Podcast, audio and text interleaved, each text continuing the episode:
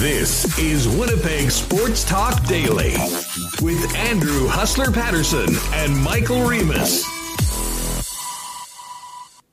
Good afternoon, ladies and gents. What's going on? Welcome to Winnipeg Sports Talk Daily for a Wednesday afternoon here in Peg City. Andrew Paterson with you, along with Michael Remis. And, uh, oh, we got a great show for you coming up. NHL trade deadline coming up on Monday. What a great day to have TSN's insider Frank Seravalli join us. We'll discuss the latest on his trade bait board, some of the teams that intrigue him the most, and find out what he's hearing from Jetland as far as uh, Kevin Cheveldayoff's quest to uh, maybe bolster the Winnipeg Jet blue line heading into the Stanley Cup playoffs. Lots of scuttlebutt about the Canadian Football League, and of course, the Jets heading to Montreal to take on the Habs. We will go to Montreal and hook up with our good friend Moe Khan, who uh, joined us regularly back on Pembina Highway. Moe working with TSN 690 um, and doing so many other things in the Montreal market. Love talking to Moe. He'll join us coming up at about 140. And then to finish off our Masters previews, we get to some final picks with Geoff Fienberg coming up at uh, 2 o'clock today on the program. So lots to get to um, and lots to discuss right off the top. Let's welcome in Michael Remis to the program.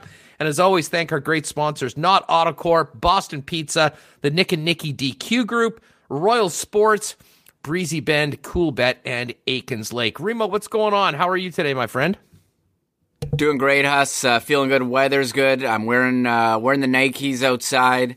So I, all, everything's great. We got a great weekend. We just looked at uh, the Jets schedule. Great weekend of 6 p.m. starts. If you didn't like the 9 p.m. starts, well, you're in luck. Bunch of what, like five straight games starting at 6 p.m. Great, great time if uh, you're into the 6 p.m. starts.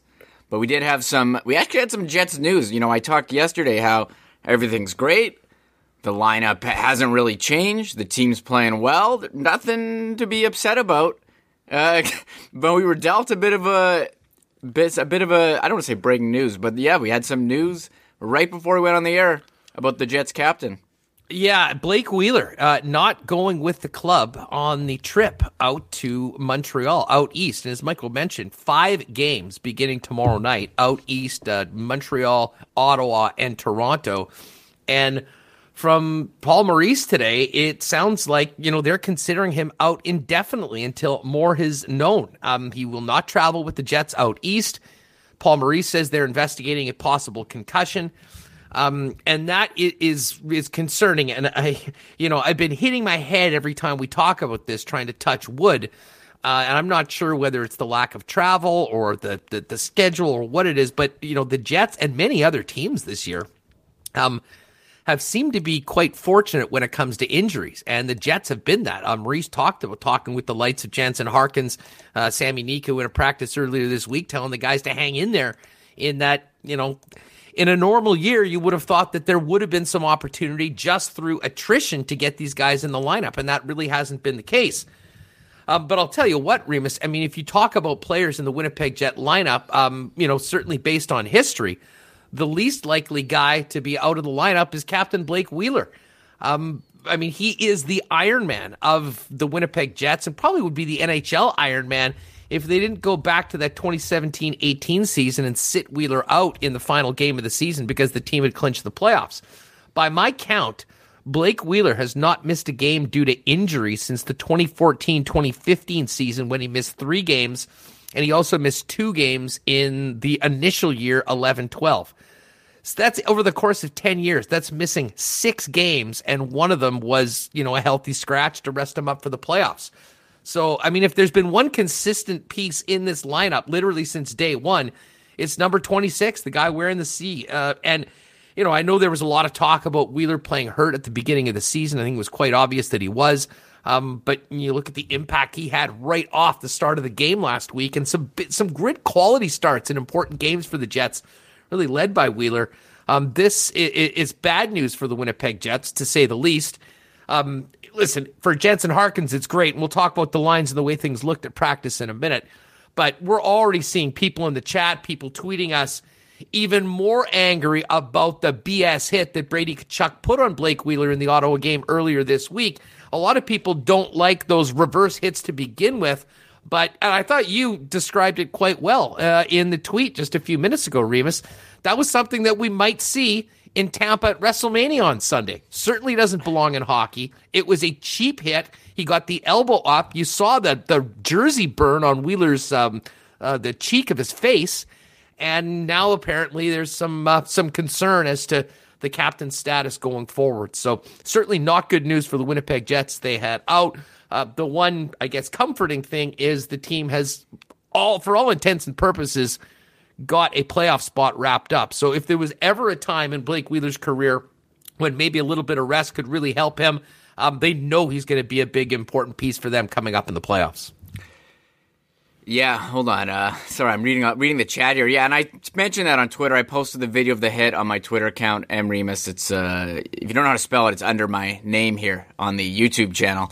But uh, yeah, looks like a flying elbow. I don't know who pulls that. I think Razor Ramon used to pull that off all the time. Do an Irish whip, come out with the uh, with the flying elbow. And, and Kevin Sawyer talked about it on the broadcast. These quote reverse hits. Like if you're gonna do it, if your guy's coming towards you, I mean, don't don't be afraid. Uh, just brace yourself and you know give a little pushback. This is Brady Tkachuk not even looking at where he's going and just flailing his body around. Very dangerous play. Cracks Blake Wheeler in the face. Totally unnecessary. And it's not like Blake Wheeler is a guy who's going to come and uh, and crush him. Although I did a quick Google search or a quick Twitter search uh, Wheeler's fought both of the Tkachuks, Brady and Matthew, in the past year. He fought Brady last year in February. Now that's uh, over a year ago, I, I guess now. And Matthew in August in the playoffs after uh, he took out Mark Scheifele. I don't know if there's going to be any retaliation or anything. Someone was asking about it in chat. I said, look, you know, you don't want to play into the Tkachuks game. They're trying to get under your skin. Just go on the power play and score some goals. And the Jets beat down on Ottawa, but uh, I think you're maybe circle the calendar, you know, on this upcoming road trip when the Jets go up against Ottawa because. And I don't know. I tweeted, I'm like, is player mm. safety going to look at this? Maybe they didn't before, but now that Wheeler's out with a concussion, it's clearly a hit to the head. It's clearly, I don't think that's a hockey play, a flying elbow like that. As I said, it's a UFC move or or uh, world or uh, you know professional wrestling. And I got the belt uh, back here for that. It is WrestleMania week. Yeah, Maybe is, Brady was getting a little too into the uh, into the excitement before the th- two night event in Tampa Saturday Sunday. Yeah, I, I, I think so, but I don't think that I we know player safety how inconsistent, so I'm not expecting them to now look at it, but maybe they should. Maybe there should be some kind of league rule because a lot of people are doing these type of hits and people are getting hurt from them. Yeah, well, I wouldn't say a lot of people are doing it. Sorry. It's more the rats of the league that are doing it. But um, it's funny that two of the guys that do that have the same last name, and one is Brady and one is Matthew, the uh, the Tkachuk brothers. Now, uh, listen, I, I, I mean, I, I don't want to get too ahead of ourselves here because, um, but to, to me, this is not just any player. I mean, Blake Wheeler, as I just kind of laid out, does not miss games. Um, he simply is a guy that is there night in and night out, leading the way for the Winnipeg Jets, and know, I know some people are saying, "Oh, geez, they've had a lot of even five, five and five goals scored against them." And hey, there's no doubt about it. This team needs to be better, and I think they've been trending better. And certainly the way Wheeler played. I mean, ask Pierre Luc Dubois if he thought it was important that Blake Wheeler was in the game on uh, on uh, against Ottawa. He'll tell you. Um, so listen, Wheeler playing healthy and playing at his best is important for the Winnipeg Jets. And you know, the one silver lining of this, as I mentioned the fact that the Jets have earned themselves a position where they're comfortably in a playoff spot. Calgary is dead. Vancouver is, well, obviously dealing. I don't want to make a joke like that with Vancouver because of what they're dealing right now with COVID, but um, it's not happening for the Canucks. And needless to say, the Ottawa Senators won't be a playoff team. So, in a lot of ways, both for the head coach and the general manager, they're essentially looking at these next, what is it, 17 games to get this team ready, primed, and at their best come playoff time. And, you know, if that means Blake Wheeler's going to miss a couple weeks, or, well, hopefully that would be it, um, you know, I think they'll do that. And listen, it's a great opportunity for Jansen Harkins to finally get into the lineup, Remis. And, you know, as, as unfortunate it is when you have your captain get hurt, um, there are other guys that will get the opportunity to step up. In this case, again, it's Andrew Copp who'll move up to that second line. And for Jansen Harkins, who's been out of the lineup patiently waiting his opportunity to get back in, Um, you know he'll have a lot of energy in that game tomorrow against the Montreal Canadiens uh, when he'll be on that line with Thompson and Lewis. So here's the way things look: Connor, Scheifele, and Ehlers will be the Jets' top line. Although Maurice said he still may yet play with these, I guess we can't say that this is. I, I think it's a safe bet that things will start this way. We'll see how things go. Um, and then Paul Stastny, Pierre Luc Dubois, Andrew Copp on the second line. Mathieu Perreault certainly, I think, has earned with his play of the last couple months the chance to move up to play with Lowry and Appleton. Don't think that line will miss a beat very much. Um, and then it's Jansen Harkins that gets in with Nate Thompson and Trevor Lewis. Um, and you know, I, I, for one, we talked a lot about Jansen Harkins and the way he, I thought, let everybody know that he was an NHL player last year, and the Jets would tell you the same thing. Um, it's just that it's been a very busy. Um, oh, it's been a very healthy lineup and one that you know it's been tough to crack right now. So we'll see what Jansen Harkins can do tomorrow in Montreal and foreseeably for the next little while with Blake Wheeler on the shelf. Um, but I'm already feeling the vitriol from Jets fans about this hit. People were mad enough that it happened, but it didn't look like it was too big of a deal. You can get over it. But when all of a sudden your captain's out, potentially for an extended period of time with the uncertainty of a concussion, uh, I'm sure the fans are probably echoing the feeling of the organization right now, not happy at all that the captain has been injured thanks to that hit. Yeah, I, th- I, think you have to be livid, and, it's funny how the same stuff keeps happening with the same guys. Uh, you know, Matthew Tkachuk with the hit on Scheifele, you know, skate clips clips the uh, the foot, intentional or not, uh, and then Brady again going for. I guess he sees Wheeler coming. Wheeler tries to get out of the way. Brady's not even looking. He's you know going. He's just flying in his body all over. He's like whoa, and uh, clips him clips him in the in the face. He's got a cut immediately.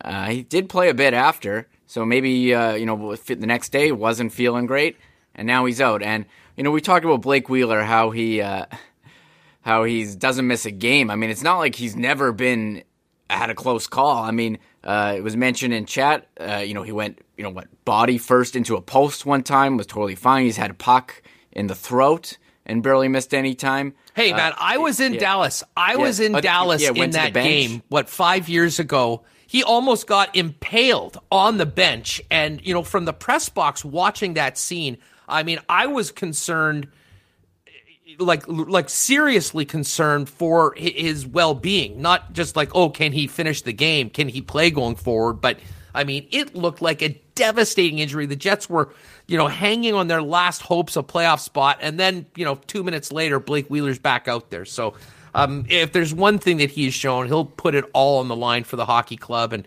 um, you know, the fact that he's not in there, I think, speaks more than if it was just, you know, somebody else that they were holding out for a little bit um, because of the fact that he really has been the Iron Man of this franchise going on 10 years. Um, great to see everybody in the chat right now fired up early and people ready to go with all this news about Blake Wheeler.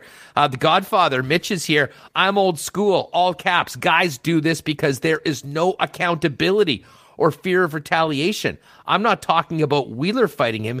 He needs to answer to a Lowry or a Stanley. Um, knowing Paul Maurice and knowing the way the Winnipeg Jets feel about their captain Remis, I would be shocked if that did not happen, considering what we've learned today when these two teams get back together in Ottawa um, coming up next Monday.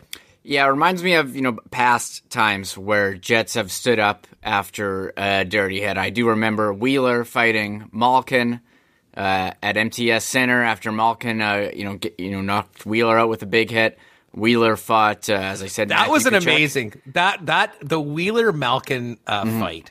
And again, I think most people that have heard me for a long time, I'm not a big fighting guy. I, I, you know, listen, I understand that it happens sometimes. I hate the the scripted, you know, the the enforcers deciding that they're gonna, you know, go and do it. But that one was um, it was just an incredible feeling in the building. I mean, you know, it was different than a lot of other ones when you have two sort of star players like that. And listen, I respect Wheeler's toughness. I don't think he's really a great fighter, and he's too important to the team to be doing that. And you know, I just it, it goes back to the situation the Jets were in in the bubble when he played, you know, when he ended up fighting Matthew Tkachuk, and you know, to be honest, not doing particularly well that, you know, if you're to have guys to getting retribution or retaliation, do it with your best fighters, the guys that can actually do that. And that I think is what Mitch is getting to with a guy like Adam Lowry, who, you know, has fought Ryan Reaves, has stepped up against some of the bigger dudes. And of course, Logan Stanley, who had his first scrap earlier, um, I guess last month. Um, and I wouldn't be surprised if there was another one or two in his future, potentially against Brady Tkachuk coming up in Ottawa. Yeah, I, I, don't know. Will it be Logan Stanley? Will it be Adam Lowry? Uh, Wheeler has stood up in in the past. Uh, I, I some I think something's going to happen. I'm not sure what. I mean, hopefully, I know it is kind. Of, it's sometimes you know, Huss, it is kind of crazy to me that fighting is still allowed in the NHL. I mean, when you have like a mismatch, like you know Logan Stanley against Brady Tkachuk, like would that fight even be allowed? Like uh, two guys not even in the same weight class in a sanctioned UFC and you have this bare knuckle hockey fighting. It just seems ridiculous. And look, sometimes I'm there, I'm I'm enjoying it, but at the same time, you do have to look back and be like, this is the only sport that does it. It is kind of insane. Well, it is, um, but again, you know, at times there is uh, there's a, a level of, um, and it's just sort of ingrained in the game. What can you mm. say? Something happens. There is an element of retaliation and retribution that is inherent to hockey, mm. and and I think the leagues have done a good job with getting a lot of the the nonsense out of the game.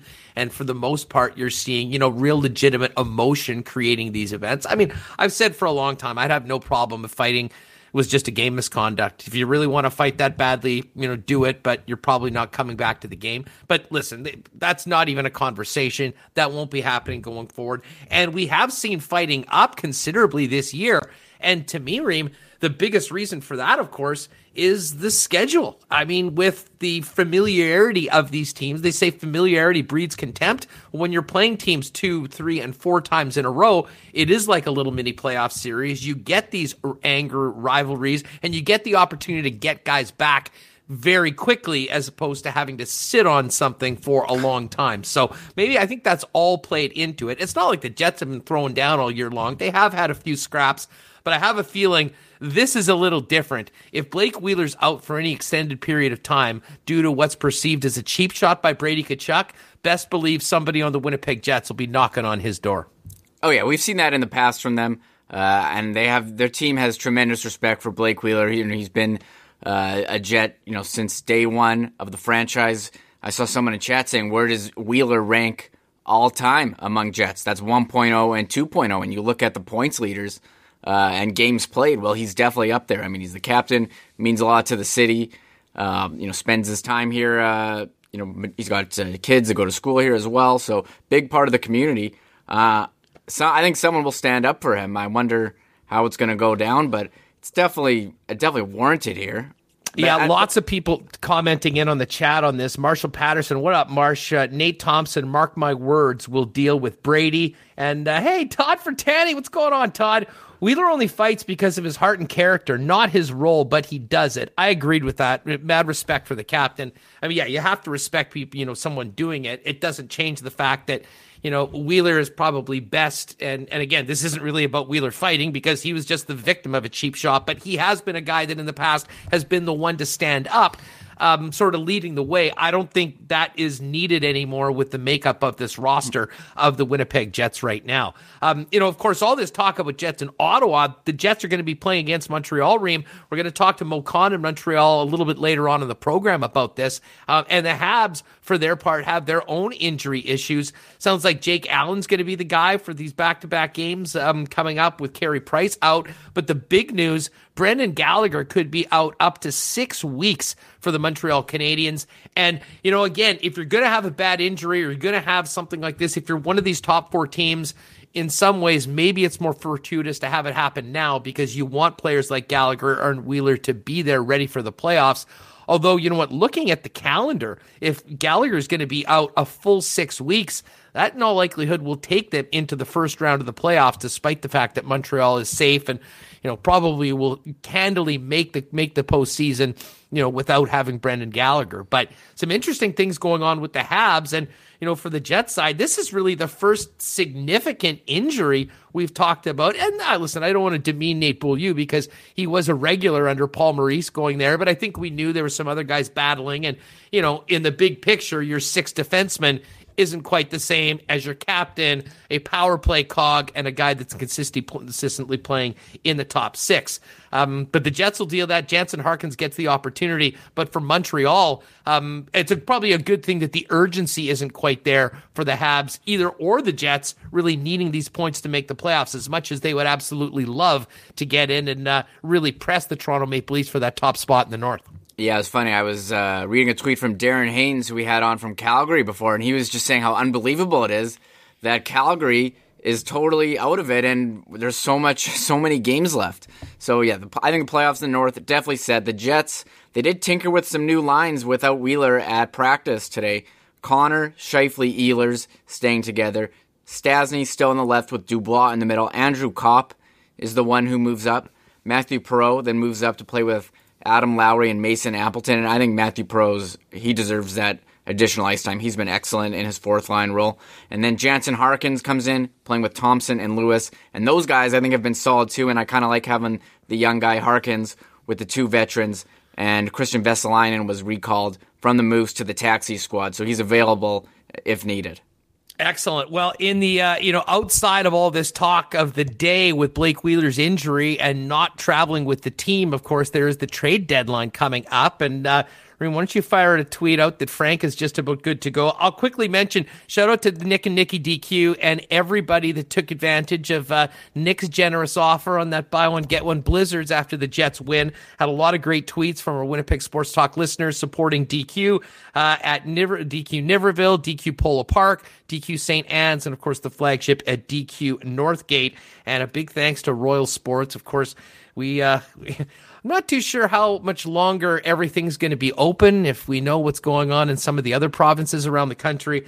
Uh, but we certainly will be spending a lot of time outside. And if you want to get ready for spring and for summer, Royals got you covered. Soccer, baseball, running gear, bikes coming in daily despite a real worldwide bicycle shortage. Um, and I'm going to start playing disc golf. They've got incredible incredible um, selection of disc golf stuff. We may even have a Winnipeg Sports Talk open at some point. But, anyways, get ready for spring. Pop by and see our great sponsors at Royal Sports, 750 Pembina Highway, 650 in EK.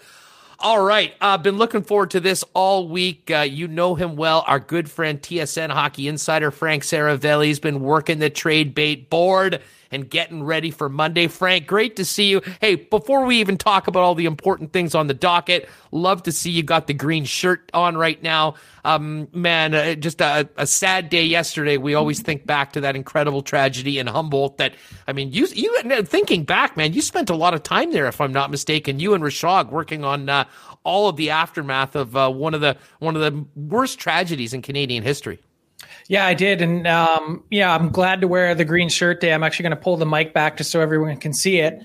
Um, just a, an incredible outpouring of support for the Boulet family, the Logan Boulet effect. Really proud to wear the green shirt today as we urge everyone to sign their organ donor card and get out there and get on the list. If you pass away, you don't need your organs anymore. So uh, get them to someone who does. And that's the point. Logan Boulet did an incredible job with that. Still, um, you know, hits me right in my core when you think about the fact that he had just signed his card uh, just a couple weeks before the accident. And you're right.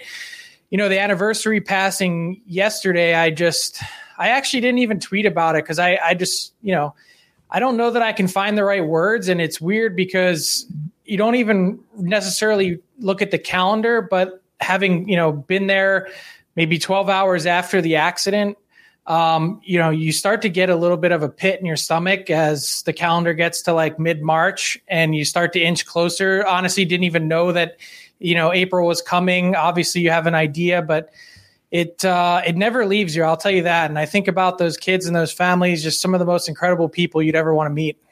Yeah, and uh, you know, we did hear. I mean, that sounds like the tribute and the legacy of that team and everyone both that was lost or that you know was in the accident that will be forever linked to the Humboldt Broncos will be memorialized in something that will you know that will live forever in that community. Um, but I imagine, Frank, I mean, in your career, I mean, you've covered some incredible stories, been all around the world doing this. That must stand out, um, you know, it just in a whole nother level of of, of, of stories, you know, both from a from a journalistic perspective, but also from a human perspective, because it was, I mean, it didn't matter where you were, but especially being in and around in Humboldt, being that close to it, um, it affects you and it stays with you, as you mentioned. It does. And you never really forget the names and faces and the people that you met. Um, you know, the number one lesson or first thing they teach you in journalism school is, you know, don't get too close to the people that you're covering, remain impartial. And I think the thing that really struck me, there's so many things, but one is just, you know, long after we were leaving, you know, with our coverage, you know, all these TV camera trucks to send into into Humboldt and you know after five we you know five days seven days ten days they kind of all start to peel out and these people these incredible people in that community are left to pick up the pieces. And so like that's one of the first things you know you think about is you know you come into their their town their community as a stranger.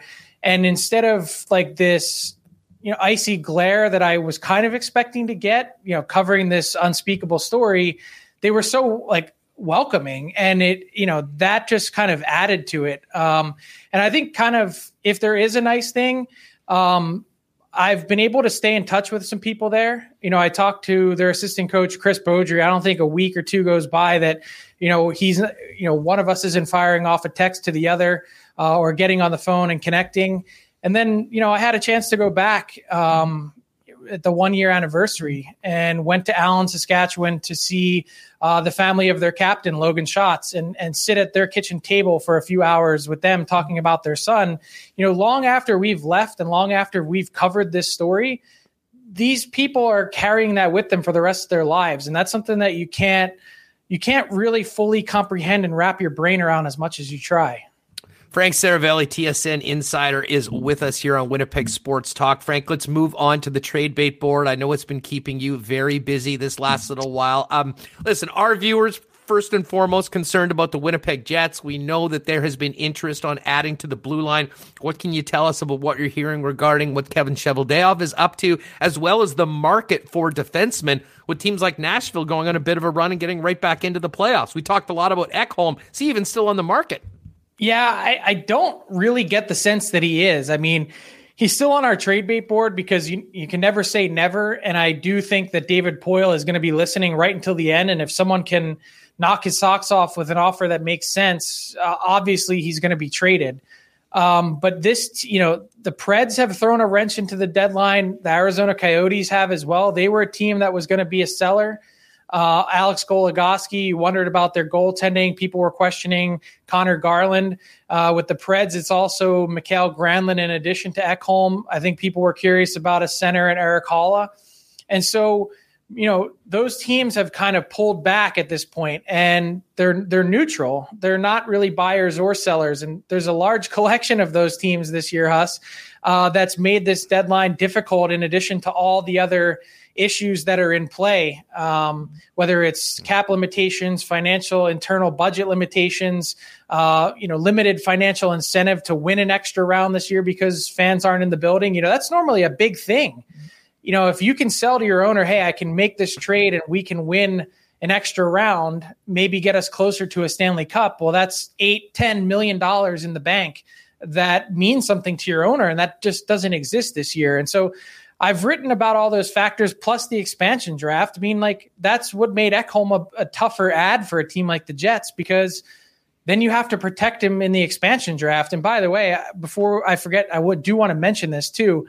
Um, you know, obviously not at the expense of Blake Wheeler, but I've been tracking the Jets and their expansion draft. Like it's going to make a lot of sense for them to get Jansen Harkin in Jansen Harkins in as many games as they can down the stretch. He's got 10 more games to play this season in the final 17 in order to be eligible as a player exposed by the Jets this offseason. And so that's something that they have to keep in the back of their mind as well. Um, it's not just protection, but it's also how, you know, you need to get to your two forwards to expose. And. Harkins would make some sense there. So, um, you know, that's something to watch. And that's been another complicating factor. But yeah, I mean, the Jets are scouring the market on defense. Um, you know, I've long believed that they've been interested in David Savard and he would be the perfect fit. I mentioned that when I was on with you a few weeks ago to help kick off the show. And I do think the Jets have done some other work, though, as they're waiting for the prices to come down. Uh, my colleagues on Insider Trading mentioned yesterday uh, the idea of Josh Manson. Now, I think he's another guy who would be a tremendous fit. Um, but I, you know, he also has his 10 team no trade list, and I believe the Winnipeg Jets are on that list. So that'd be another, yet another hurdle as the Jets try and find a, a solution to add to their top four. Frank, um, as far as the landscape of the market right now, you talked about GMs being patient and wanting to, you know, maybe see the prices come down. I'm going to ask you: Is the value? Uh, how would you compare the value, perceived value, of a number one pick this year in the midst of this strange year with so little junior hockey being played, to a number one pick two years ago at normal times? Well, I, I think the value is still there. Um, the scouts, even though the pandemic hit, never stopped doing their work. They went to dive in and and and deep on the video, and so that's the scouts, if you talk to them in different scouting departments, they're ready and they feel confident. It's the GMs who are ultimately tasked and are the guys hanging their hat on these picks as part of their career that are a little bit more leery. And so I, I think that teams are, are, treating first round picks in the same uh, manner and same fashion. They hold the same value. But I think what's different this year is that when you talk about prices, what seems to have remained is, and I'll tell you what, agents have struggled with this as well in terms of properly valuing their players. It seems like GMs have struggled saying, well, hey, historically, the price at the trade deadline, you know, for a top four defenseman was a first round pick, a player, and a prospect, whatever the formula is. They're sticking largely my understanding is to that same formula that the prices are so incredibly high at this point that a lot of teams are saying this doesn't really make a lot of sense for us for a lot of the reasons I outlined. Plus the fact that you in a shortened season you get the player for a shorter period of time and have a chance to get him and and and make an impact and get comfortable um, for less time. So, you know, one GM explained it to me this way, Huss. They're asking me to pay full freight for what amounts to a half tank of gas, and I believe, and I think teams like the Jets and the Maple Leafs and other firm buyers in a year where there's not very many buyers, that the prices have to change between now and Monday just as a market effect. If not, these teams are left holding the bag for players that they're largely not going to be keeping anyway. Frank Seravalli with us here on Winnipeg Sports Talk Daily. Taylor Hall's being held out. Kyle Palmieri's being held out, specifically with Hall. Um, eight million bucks. They may have to eat some salary, but definitely I guess the, gonna have to. I, I, guess the question to this Almost. is Frank. Um, he could not have had a more miserable season this year. He's got he scored four minutes into the season. He's got mm-hmm. one goal since. The team has been a historic train wreck. What's the value of Taylor Hall right now, and how much can what he did in the past maybe resurface with a new team? D- does Buffalo get a first round pick for Taylor Hall? I don't think they do. Um, you know, certainly not with the gymnastics that are potentially involved with the salary cap and the Sabres having to retain. Um, you know, maybe that's what pushes it over the edge is if you can get Buffalo to eat as much and, you know, potentially um, bring a third party into the mix if you really need it.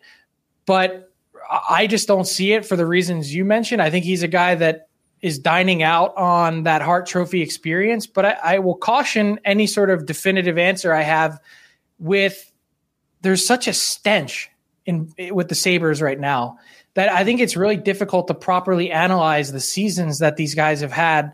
You know, I, I go up and down their lineup, and I know he's he's struggled a little bit of late, but you know, Colin Miller, I think, could help a team on their back end, and, and Brandon Montour, like you know, Brandon Montour was looked at as a really good player when he was in Anaheim on a young defense core, and all of a sudden he gets to Buffalo, and it's like he forgot how to play, and so I wonder about some team effects there with some of the players that they have. And so I do admit that it's difficult to properly judge Taylor Hall, but I didn't see it in the season following the Hart Trophy. I didn't see it in Arizona.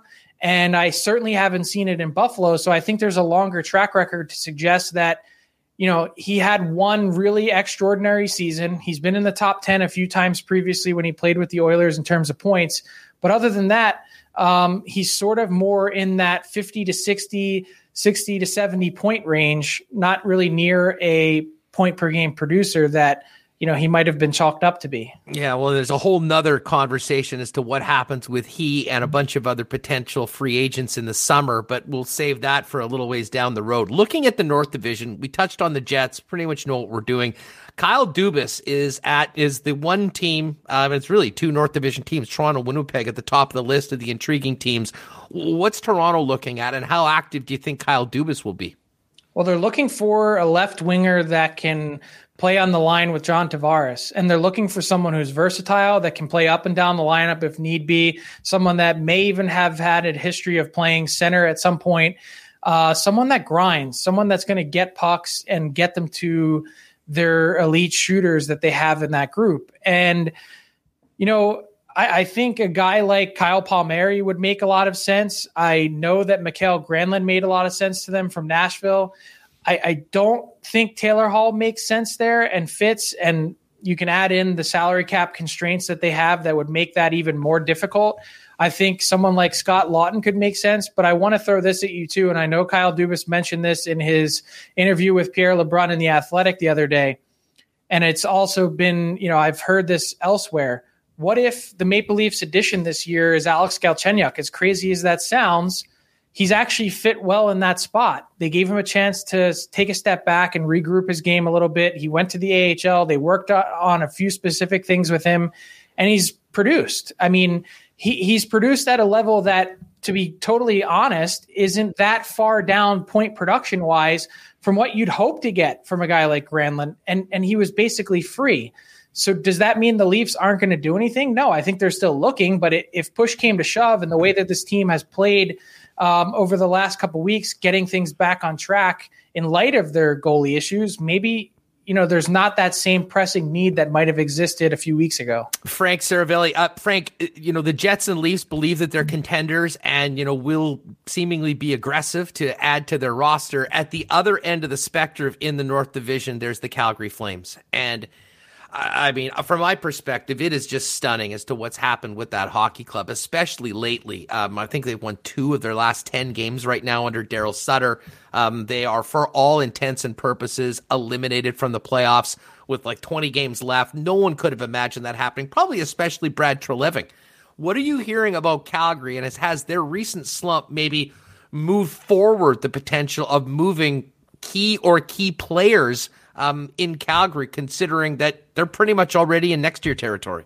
Yeah, I think you have to consider everything. Um, and I think that Brad Treliving is willing to do just about anything at this point to shake things up. But I don't think that it means that he's going to be jumping to do it before Monday at 3 p.m. Like those deals for the Sean Monahans and Johnny Gaudreau's, like something – seems to be rotten with that core that needs to change. And I'm not pointing the finger at either one of those two. It's a whole collective team that something has just seemed off there really kind of from the very beginning of the season. And I, I there's no doubt in my mind that change change is coming. It's just that, like I said, I don't think we'll see it between now and then. I, I do think that you know teams are calling, but I don't think that there's been anything that you know, it's so difficult to pull off a hockey trade for all the reasons we mentioned. You trade for Gaudreau or Monahan, now you're, you're protecting those guys. And what does your protection list already look like? And, you know, I think they're trying to potentially move some of their UFAs. And I, I mentioned this in insider trading. It's been really quiet on Derek Ryan. Um, I, I, haven't heard anything about a guy like Josh Leivo, et cetera, some of their lower priced UFAs. But I do think they're getting calls and some tire kickers on guys like David Rittich. The goalie market is so fascinating this year, you know, especially with every team carrying three goalies and some of the injuries that have been in play. And so Rittich might make sense somewhere, especially on a contender. And I think he's, if you were to circle a guy on the Calgary roster between now and Monday, he'd be the most likely to go. Frank, outside of the North Division, what general manager or team intrigues you the most over the course of these next four days? I'd say probably the Carolina Hurricanes. Don Waddell on Trade Center last year was our GM of the day. he got his name engraved on the trophy. Uh, he was involved in everything. Brady Skjei, Vincent Trocheck, lots of guys that he traded for last year, and he's willing. He's another guy that's willing to do just about anything. Um, And so that team has played as well as anyone. They've gone toe to toe with the Tampa Bay Lightning, and they're looking for a right shot defenseman and some depth help at forward.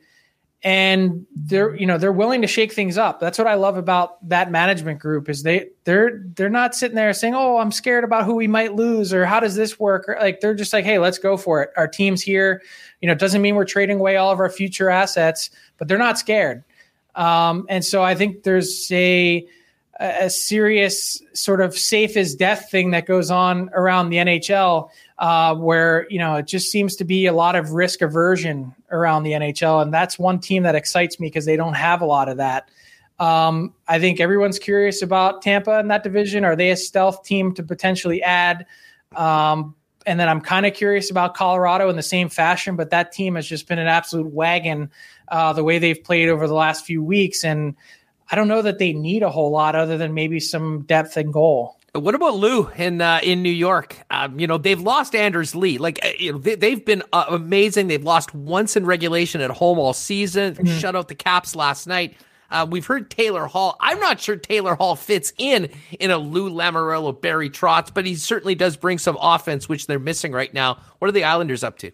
Yeah, a lot of people think that Taylor Hall is the guy that that the Islanders are tied to. That you know, I I think you know if, you're looking from a pure character perspective, and you kind of hit that on the head too about T- Taylor Hall potentially not fitting in that group with the two people that are running the team. So I've always kind of been curious about Kyle Palmieri and also in Columbus, Nick Foligno, two guys that wear letters uh, that just grind. And but it does there does seem to be a connection there between Taylor Hall and the Islanders. And you know, I think there's also been a connection, you know, potentially between Taylor Hall. You wonder about a team like the Boston Bruins. Are they in on Taylor Hall? Would they be in on Paul Palmieri? So there's a couple teams that are kind of looking for that same sort of fit. Frank, you are the best man. Thanks so much for doing this. Uh, what do you have cooking up? Uh, how how much tinkering will there be on the trade bait board over the next little while? And uh, what do you and the insiders have coming up over the next few days before the big day Monday? Well, this is like Super Bowl week for us. You just hope that you know, with all the prep that you do, you don't come out and play like the Chiefs. And hey, whoa, um, hey, easy. Um, yeah, so the, there's definitely some tinkering going on. Um, I am I'm going to hang up with you and I'm going to rework the top 10, include Mike Hoffman to give you a little preview. We'll talk about that tonight on Sports Center and the Senators' second intermission. And then just keep grinding. Insider trading Thursday, and I will be glued to my phone for the rest of the weekend. Well, listen, even if the NHL GMs perform like the Chiefs' offensive or defensive line, I know you will have a Mahomesian performance ready for all of the viewers right through until 2 p.m. Hey, I, I don't make the news, I just report on it. So whatever happens, happens. So I'm not going to overpromise, but we hope you're watching. Hey, pal, thanks so much for doing this. Always love catching up and really appreciate you joining us here in the Peg. Thanks, Hoss. Take care. Thanks, Remo. There he is, the one and only Frank Seravalli, great friend of the program. And um, yeah, listen, this is especially right now for Winnipeg fans. I would put Toronto fans in that same group at all. There is an element of interest as to what these general managers will do. I think the pressure on Kyle Dubas to not only, you know, first and foremost to win a damn playoff round and make a little make a run um, is significant. And when you look at the Winnipeg Jets, I mean, Kevin Cheveldayoff has proven in the past that he is absolutely not adverse to taking a big swing if he thinks this team has the opportunity to really contend for a cup. And I think what his team has done so far is basically earned that opportunity to say, yes, we are ready to do exactly that. So it should be an interesting few days. We thank Frank very much for joining us here on Winnipeg Sports Talk Daily. All right. Uh, we're going to get to a little bit of CFL talk and check in on the Habs in Montreal. Um, Winnipeg Sports Talk Daily brought to you by Nott Autocorp at Waverly and McGillivray. Why not get into the car of your dreams at an incredible price with the help of the Nott team? They've got a number of Teslas on the lot right now, so many different vehicles. You can find out more on all their selection at nott.ca. They'll consign your vehicle if you'd like with their very successful consignment program to help you make that move. And uh, as I told you, and you read in the free press on the weekend, you want to pay in Bitcoin. Trev and the gang will take Bitcoin for the vehicles as well. And of course, Boston Pizza, uh, Winnipeg. um, right now. Call your shot with BP and Molson. Any pizza pair, uh, uh, the pizza flights or any Molson product will get you an entry for the Call Your Shot promo, uh, Boston Pizza gift cards, a custom made backyard ODR for next year, outdoor rink, or even a VIP NHL experience all on the table. So uh, tonight, tomorrow for the game day, give BP a call. You can do that eating in taking out, or even for delivery. All right, let's get to it. Our next guest, a longtime friend of myself and Michael Remis, coming to us from Montreal. He's um he's the utility man of, of TSN 690 in Montreal and a great friend of the show. He is Moe Khan. Moe, what is up? It's great to not only talk to you but see you. Thanks for doing this today. Andrew, thanks so much, man. Congrats on this new project. I, I am confident this is going to go coast to coast worldwide for you, my friend. well, I appreciate it. We're having a, a lot of fun doing it here and focusing on our Winnipeg teams. And listen, you know what a, a great CFL market this is. And, you know, we'll ask about the have before we finish. But, you know, you had some interesting, I know you've been working, you know, within football, Canadian football for many years, have many great contacts. What first of all, what was your reaction when you heard Naylor's report on the CFL XFL talks, and uh, where are we at now? A few weeks removed from that, what are you hearing? Well, you know, Andrew spoke to someone last night, one of my sources, and not to go into too much detail because of what the crux of what he told me, but essentially to give that diehard CFL fan that will watch your show or who follow you from from Winnipeg and beyond it is a situation where you have to understand that the CFL has to get themselves out of red ink towards the black ink of business. And in the case that we're in right now, going towards these next three to six months of CFL talks with, with the XFL, there could be a situation where it will not appease the the diehard, passionate CFL guys out there that love three down football with Canadian content involved in that football style of play. Yeah, the um, I mean, it's big decisions, and and listen, it comes down to one thing, Moe. And and my first reaction when I heard this news that you know they were going down this road and they were having these talks is that this must be condition critical for the Canadian Football League. I mean, this is not the first choice, the second choice, the third choice, but over the course of the pandemic, I think most of those things have been exhausted. They went to the government, they looked for a white knight. They didn't play last year. And as of right now, there's still major questions, especially in your market, in Toronto, yep. in Vancouver, the three biggest markets in the Canadian Football League of even the will to field a team this season because of what's going on. And that has sort of driven us, I guess, to this, um, in some ways, outside the box, and to some people, a calamitous option of abandoning many of the things that have made the CFL great for so long. No question, Andrew. And when you look at the big three, right, Van, Toronto, Montreal, there are a lot of issues, right? And I've always told I've always told you and other people across Canada, when you look at Winnipeg, Sask, Calgary, Edmonton, Ottawa, and Hamilton, those are CFL cities. When it comes to Montreal, Toronto, Vancouver, they're cities with CFL teams, right? So you get my point on that? On yeah, that absolutely, front? absolutely. Right. So, and, so and I think it's accurate. Yeah, and and the reality is in a in a market like Montreal, and as you know, look, you're a big NFL guy. I'm a big NFL guy. I pose this question to many people out there with young kids who are our age group, more or less. I've said, guys, if you had a chance to watch a Cowboy Eagle game on a Sunday afternoon or Alouettes Ticats at Molson Stadium, what would you do? I'm staying home to watch the NFL game and probably flip in between commercials towards that CFL game. And that's where there is that big chasm of where the fan base interest in this city, in particular from Montreal, for example, where they got to sort of connect and get that younger demographic to buy into the CFL game. It's a great sport, Andrew. you and I both like oh. it. A lot of people like it. But the reality is, in a market like Montreal, that it is, they're not. I'm not saying they're not narrow minded, but they're more prone to watching NFL on a Sunday afternoon than a CFL game that might be popping up from well, one for sure. O'clock. And you know, I'll give the Bombers a lot of credit. I mean, for many years there was this CFL versus NFL, and you know, we're not doing anything to avoid the NFL. In fact, we're going to play in those games, and it really forced fans to to choose.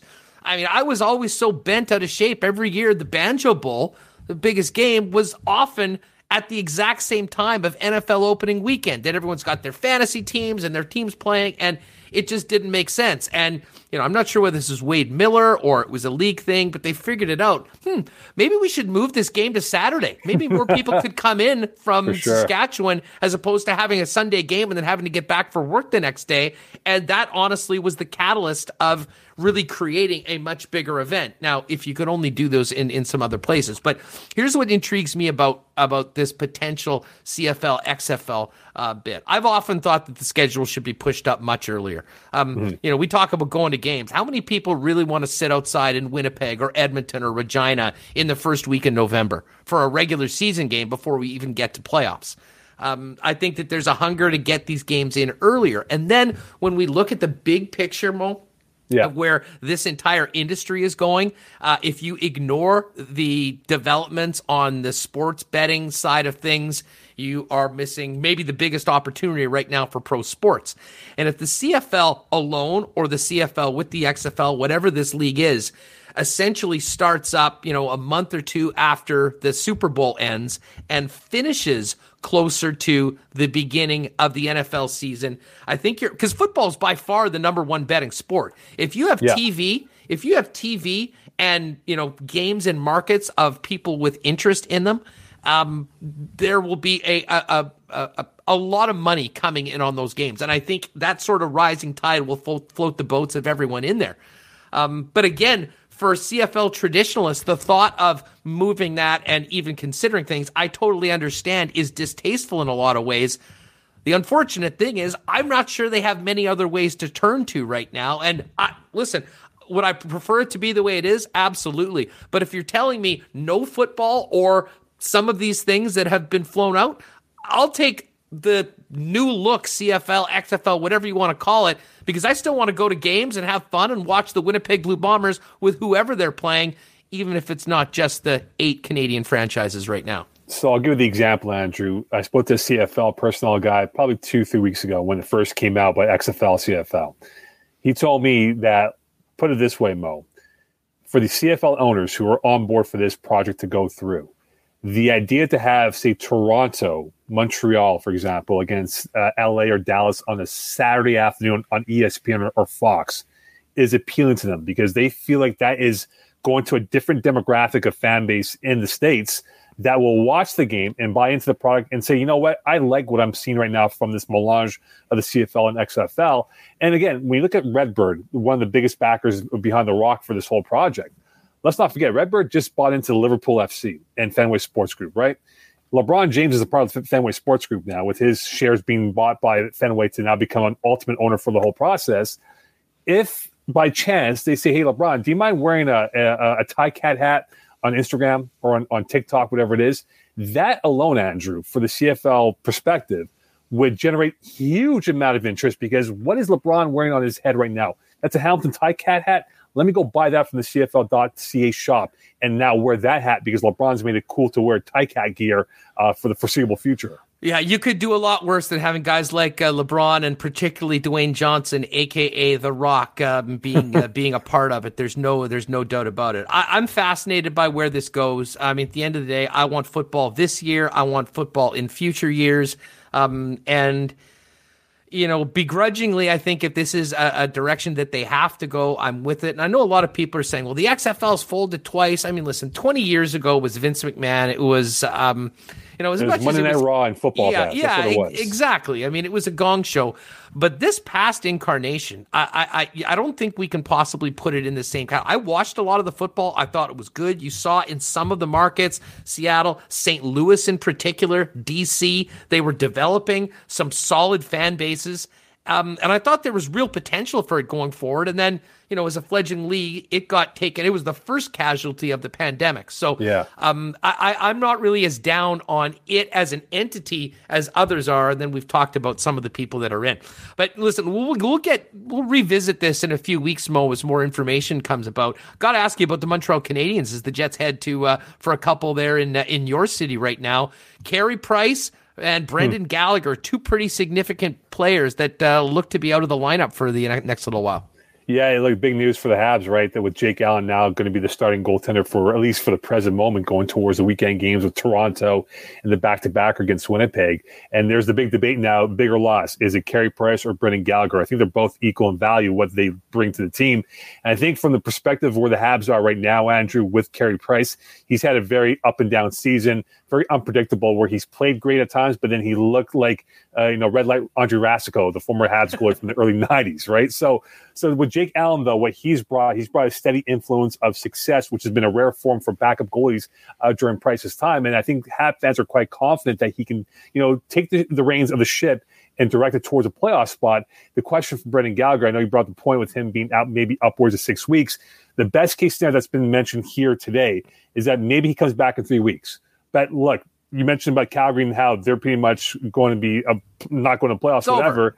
It's over for them the Habs have some runway to work with here. There, there isn't a pressure to bring back Gallagher in three weeks. They can wait at the end of April, going towards May, where they'll have a bunch of games to finish off before playoff uh, hockey begins.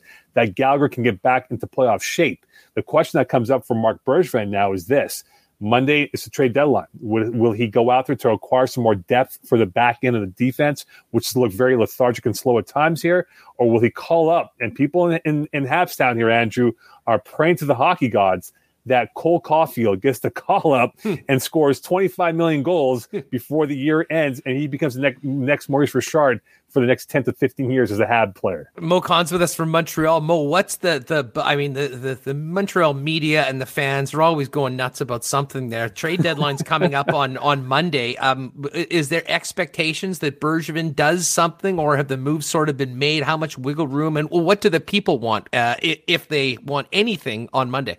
Well, if if the Hab fans are GMs, they're being Taylor Hall, Ekholm, and, and everyone else, right? like all the like, if you go to Frank Seravalli's top ten, right? Board they're list, all coming to guys, Montreal. they're all coming to Montreal uh, by Friday into Saturday morning, right?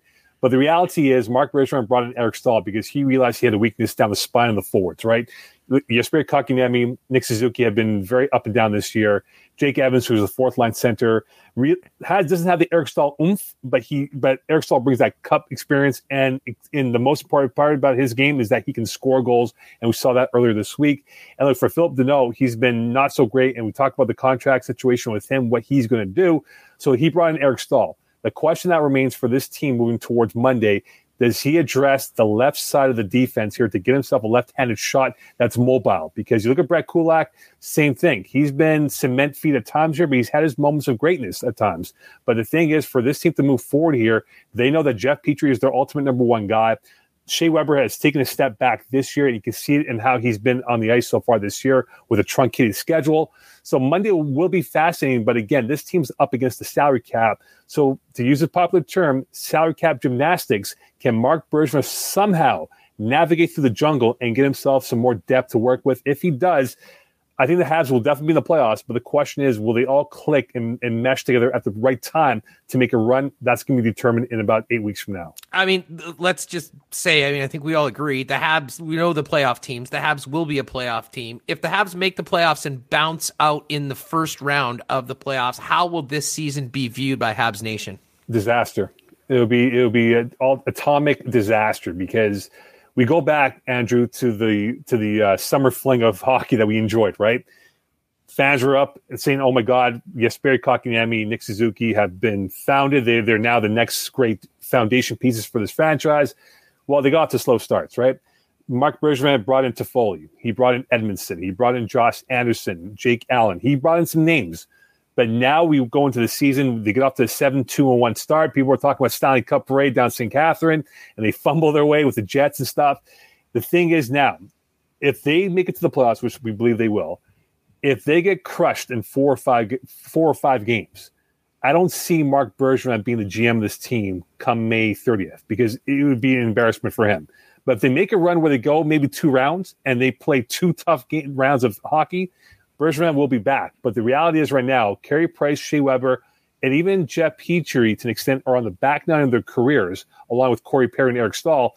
So this is win now mode for the team. And if they can get a seam of success, all bets are off that this team can go as far as Carey Price can take him if he's still the so-called best goalie in the North Division. Hey, I, I know there's not going to be fans in the building, but um, what would a Leafs Habs series do just to the atmosphere around sports fans uh, during a very difficult time in both provinces? Yeah. So let's go back to 0506, right, the year after the lockout when the NHL did adopt that back to back, you play in the same city format. So Toronto played Montreal in late March of 2006 on a Thursday, Saturday. At the time, the Leafs were terrible, weren't going to the playoffs. The Habs were going to the playoffs. That atmosphere for that three day window was like a Super Bowl week in Montreal, Andrew. So this takes that three day window and let's multiply it by 10 days at minimum for a seven game series, right? That will be fun to watch. This is the best chance to finally see it happen. Could it happen? It very well could be the first round matchup that we see uh, in middle of May here, Andrew. But again, for this Montreal team, they probably match up better with Toronto and Edmonton and not Winnipeg, who have done circles against the Habs uh, during their games so far this season. Well, you know, it's funny because the Habs play such an aggressive style. Their sticks, they're like, they're an annoying team to play. Um, certainly from the Jets uh, uh, side of things, um, you know, especially these last couple games. But the one thing that the Habs don't have that, you know, you have in these other three teams is that, you know, elite talent, especially down the middle. Um, but again, you know, we've seen Carey Price get uh, things done before, and we've seen the Habs get magic going on in the uh, in the you know in the spring. So um, all I know is that it's going to be a hell of a lot of fun. Uh, we think we know who the four teams are. We'll see how it shakes down, and I'll tell you what, if we get a Jets Habs series, I know there'll be a lot of people around here that'll be excited for it, and I know we'll be talking with you soon. But Moe, um, thanks so much for doing this. Always. Enjoy these games going forward. Appreciate you talking CFL with us, and we'll look forward to doing this uh, with you real soon. Pleasure's mine, Andrew. And again, for the CFL fans out there, just brace yourselves because these next three to six months will be uncomfortable times of what the direction will be for the CFL. Yeah, we're certainly feeling it right now. Give Moe a follow on Twitter, folks, at MoCon19. Moe, be well, my friend. We'll do this again soon. Always, Matt. Have a great week. Great stuff. There's Moe Khan with us here on uh, Winnipeg Sports Talk Daily, getting a ton of attraction here in the chat um, on this uh, on the topic, going back to the Canadian Football League and what the future of it is. Um, you know, Gilbert Marion, keep it Canadian. Been along around longer than the NFL. Listen, dude, that's what everyone would love to see. Um, unfortunately, though, um, it it sounds. I mean, you know, it's not like they're being completely transparent with all the uh, with all the financials um, from the privately owned teams. But from everyone that's been investigating this, it's ugly. It's not good. And, you know, if you have teams that don't even want to play, that is really, really concerning. And again, this is for a league that did not play last year. Um, Darcy Cullen, I feel four down would attract a broader fan base, especially down south, and be a better business model for the league. Gary Madeira says the CFL has to adapt if they want to continue to grow. It's a simple fact the league will never survive with the things the way they were going. Um, that listen, that that's just a fact. Um, you talk to anyone that has been, you know, in on the Canadian Football League uh, and following it closely or involved in the inside. I mean, the Bombers have actually done an incredible turnaround over the last few years and have been profitable. Um, but we saw what this past season did to the Bombers. If the Bombers are losing $7 million, like what's BC losing? What's Toronto losing? Mean, what's happening in Montreal? It's ugly, folks. It's ugly. And, you know, Randy Ambrosie, I believe to his credit, is exhausting every possible option to try to both play this season and maintain football here in Canada. But I also understand how, you know, honestly distasteful it is to a lot of people to think that, you know, we may lose so many things that's made over a century of CFL football uh, what it is. Geoff Fienberg's going to come up and join us in a couple minutes. We will get to our final picks for the Masters. Uh, of course, the Masters and all of our golf talk here brought to you by Breezy Bend. Find out more on uh, Winnipeg's premier golf private golf course at Breezy. They're actually full right now. But they do have a membership waiting list, and it sounds like the uh, the course is going to be opening up this weekend. A shout out to Pitt Turan and the Greg at Aikens Lake as well. If you're looking for a great trip in the province this summer with our travel restrictions as they are, why don't you think about a world class fishing trip not too far from Winnipeg? Find out more at aikenslake.com. Um, we've got some more. Um, here we go. Gilbert Marion, pre COVID, CFL was doing reasonably well. Well, give it all up. Well, here, here they were. The Bombers won the Grey Cup. They were going to make some money. It was great. It wasn't the case in the rest of the league. And unfortunately, like if it was just about Winnipeg, things would be going fine. I mean, this is a very healthy franchise. And even a place like Saskatchewan, which has had some real financial troubles, Edmonton, these community owned teams. Yeah, um, it's the others that are far more concerning. And, you know, you need to have member teams. And listen, this league needs an influx of money. Um, the government wasn't going to do it. And that, I think, is why they've gone down, gone down this road. Um, let's see here. Darcy Cullen, uh, absolutely yes on the time clock. NFL games are such snoozers, 15 plays every quarter.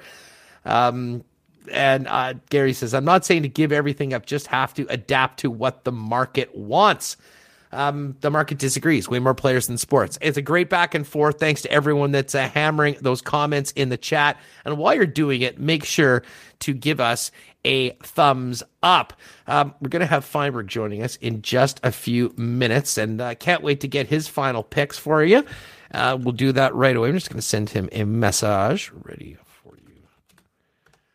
and while we do that, we'll uh, take a quick look at the uh, odds for coolbet.com. You know, this is a, a, nice little primer. And by the way, if you missed it, go to my Twitter at Hustlerama. We have a uh, did a Masters betting preview today with uh, Pat Gregoire of Coolbet. It was a lot of fun. We went for about 50 minutes, kind of going over some of our best bets, some of the picks, some of the odds we like uh, like the best. And I'm looking right now uh, they've got all the matchups set up for next week. Um, and we've already seen some movement on the lines today. Dustin Johnson right now is your Masters favorite. He's at 9 to 1.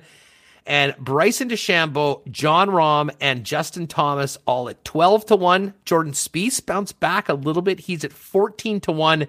And then you've got a group Rory McIlroy at 20, Pat Cantlay at 22, Xander Schauffele 25, and Brooks Koepka was at 25. He is now at 27. Collin Morikawa, 29.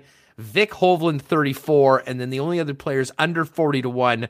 My guy Tony Finau, Daniel Berger, and Patrick Reed, all 39 to 1. Uh, all right, Hope. Oh, let's. Uh, I think we've got Fienberg ready to go. I just can't see him in here. Uh, Remis, uh, are we good to go with uh, with Geoff? Oh, okay sounds good. Well, let me know as soon as he is ready to go, and uh, we'll uh, we'll get him in there. Um, the one guy that I talked about quite extensively with Pat today on the Coolbet show was Bubba Watson, and you know when talking about the Masters and when you're making your picks, there's a couple things. Course history, experience at Augusta, it really does matter. Current form is the other one. And and Bubba's got two green jackets. And Bubba's such a unique individual kind of between the ears.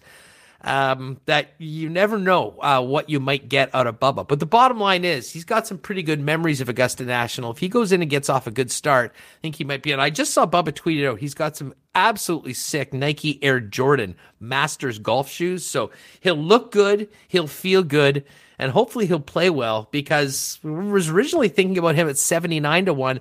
That number is now 99 to 1. So we spent some time talking about Bubba earlier as well. And the other guy that sort of stands out to me, just surprised that his number is as high as it is, it is another former Masters champion. And that's when Sergio Garcia. And Garcia is at 64 to 1. He's won on tour this year. He played great in the match play going forward. He won just recently on the Texas swing. So I'm quite interested as to what Sergio will have for us coming up, and I think there's some good value on Serge at 64 to one. Um, so as I said, we'll look forward to getting Geoff on in just a minute. Um, while we're waiting for that, let's get to the uh, lines. Early game today in the National Hockey League, by the way.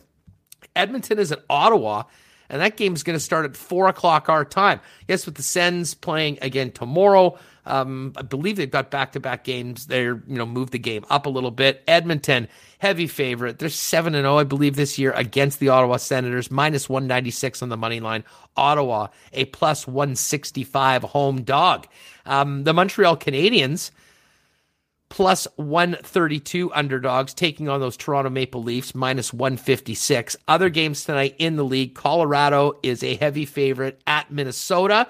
At minus 204. We've got the Vegas Golden Knights at St. Louis after crushing them, what, 6 to 1 on Tuesday night or Monday night?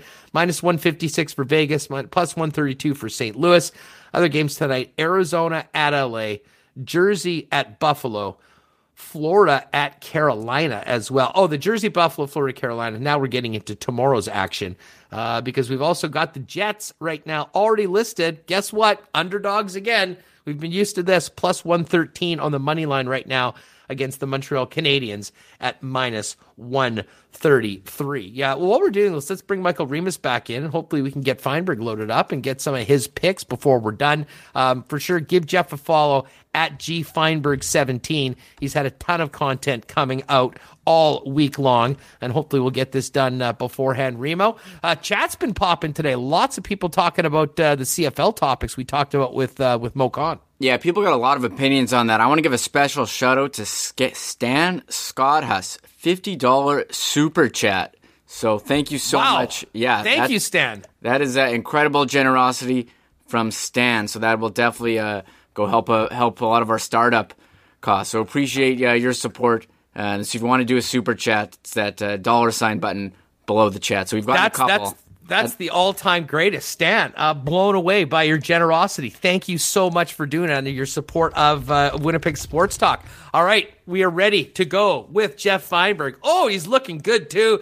He's got the DraftKings lineups done. He's got the DK swag on, ready to go. It's Masters Week, buddy. What, uh, Remo? Can you get uh, get Fienberg in here, and uh, we will be all ready to go with our final little run of uh, of Masters talk before tomorrow morning. And you know, I've always said on this program how angry it makes me that you can't get a lot of it on TV.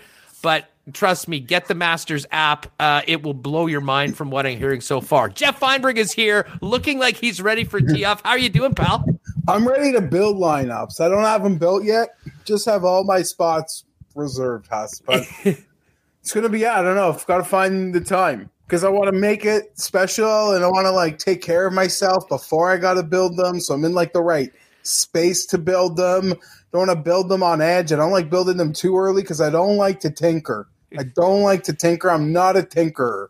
It, it always it always ends up hurting you at the end when you take the one guy out late and put the other guy in. Yeah, it's that, always the wrong decision. Yeah, I'd rather just yeah. I don't second guessing myself would be the worst the worst fate. It'd be like if you're the New York Jets and three quarterbacks are going to go after you, and now you got to do it again. Uh, let's get to it. We were kind of going over some of the odds while we were getting you on. Um, top of the card, um, DJ's at nine to one. Just looking on Coolbet right now. Dead heat, really, with Bryson DeChambeau, Justin Thomas um, as well.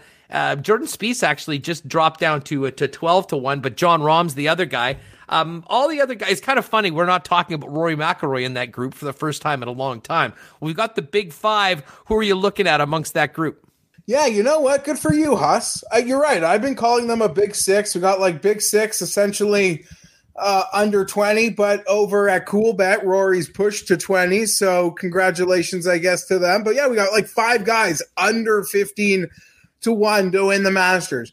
Uh, from that group, the one that I've bet, it was not an easy decision. I have gone with Bryson DeChambeau. I've gone with Bryson. I feel like compared to last year, I feel like he's more under the radar to a certain extent. He's not the story. And, well, I believe he's in better form this time around. His irons, his last two events, gained three strokes, gained four strokes with his irons in his last two stroke play events of the super elites. It's funny now at the Masters, Jordan is officially a super elite. Uh, that does seem fair. Even I can't argue that because he checks every box like seven times. Bryson statistically is the best putter. He hasn't putted well historically at the Masters, though. Um, but I don't think there'll be like a build up to him putting well at the Masters. I feel like he'll just win the Masters when he puts well at the Masters, and I believe he's capable of doing that. Hey, what about the green reading book thing? I mean, I'm I have never read a green book. Um, I've you know seen a couple guys hold them. I know pros use them. They're not available does that impact a guy like Bryson more than others because of just the you know incredible preparation he does and the amount of information he takes into account on every shot he makes? Uh, yeah, to a certain extent, but I feel like he's adapted just fine for for the most part. Uh, you know, the other guys don't have them. Uh, I still, you know, trust Bryson on the greens, be it the Masters or somewhere or anywhere else. So no, it's not a big concern for me. I, I mean, it's like splitting hairs. Like if Justin Thomas wins, oh, sorry, if Justin Thomas puts, he's gonna win. But of those like big five, he is statistically, and your eyeballs know it, he's the worst putter. But there's no middle ground with Justin. When he puts, he wins. You well, know? and and Thomas is my pick of those five guys. Yeah. I, I've been on him, and I you know it you know it's no good a troublesome year for him at times. He's went through some personal adversity lost his grandfather but he came back and won the players. And when it comes to the iron game there are few peers in the game. And that's, that's important. you know hey, I, like i said to pat gregoire earlier today you know the putting is not as big of an issue if you're sticking it to three feet and nope. that's something that that's something nope. that Justin Thomas can do. Not an issue. Um, but let me ask you about Spieth. Um, you were hilarious, and I've been quoting you throughout the show uh, this week that Jordan Spieth poured a can of gasoline on the Masters with his win. Um, yeah. God knows you and Pat Mayo and Tim, we've been talking about Spieth for the last few years. and It has been sort of stunning the way he fell. Um, what do you make of Jordan Spieth right now, the day before tee off at Augusta, where he has a closet with a green jacket in it? Okay, I, will just say I'm th- I'm relieved I never made like the bet that would pretty much hand over my Herbert collection for a few hundred dollars if Spieth won the Masters. Even the week of numbers that I was like threatening to take to book myself. I don't want any part of them anymore, Hustler. Like, I'm scared. I'm certain he's going to be in it Sunday. As you know, I predicted when it was sunny and shiny that a storm was coming, and it came and it lasted so much longer than even I anticipated. That I, even I didn't want to take credit anymore. That we're so like, let's just get this storm out of here. And I enjoyed last weekend. I enjoyed seeing Jordan win. It was fun. But if he starts winning like the Masters, it's going to annoy me again real quick. It's going to annoy me again real quick, but he's doing everything. I mean, his tee to green game seems outstanding. His driver, I mean, on that entire, pretty much all of Sunday, his driver didn't let him down one time. And when's the last time that's happened? it, you know, and it was nice to see. It was it was nice to see in the sense that this didn't like come out of nowhere where you could even dismiss it as like a hot week. Since Torrey Pines, he has been on top of everything. And you could debate the field, you could throw stones in the field he beat. And maybe I would if he wasn't playing so great in that lead up to beating that field, but he was. And now we're at the Masters where you feel like he would have played well even without this form. So uh, it's going to be, yeah, he's probably going to be a part of it. Would I want to bet him at the same or worse number than a Jordan, then uh, sorry, than a Justin, then a than a Bryson, than a Rahm? No, I wouldn't. But feels like he's going to be a part of it now, and yeah. No, he. Uh, it's hard to imagine him not being in in the mix in the storylines on the weekend, considering the way he's playing. Um, Rory at 20 to 1. If you had told me that at any point since we've been talking golf for the last six, seven years, yeah. I would have said that's an auto bet going hard on it. I'm not there. Um, what are your thoughts about Rory and his game right now heading into Augusta? Okay, there are the people that seem to be in on Rory that the number is hit. I would say, can the books, can you give me that number next year? Can you give me that number in a year from now? Like, I'll make a commitment to bet that you from you in a year from now. Um, He's working with Pete Cowan, who does wonders. People think, you know, maybe he simplified it so much at this point where he can catch his lightning in a bottle. Unfortunately, um, his lead in form isn't very good. And there have been some outliers while we're at the Masters as to who's going to win the Masters. But even the guys that win that you weren't expecting were going to win all check the boxes in when it came to the lead in the lead in form. You know, Willett certainly did. Um, Sergio did. Reed did.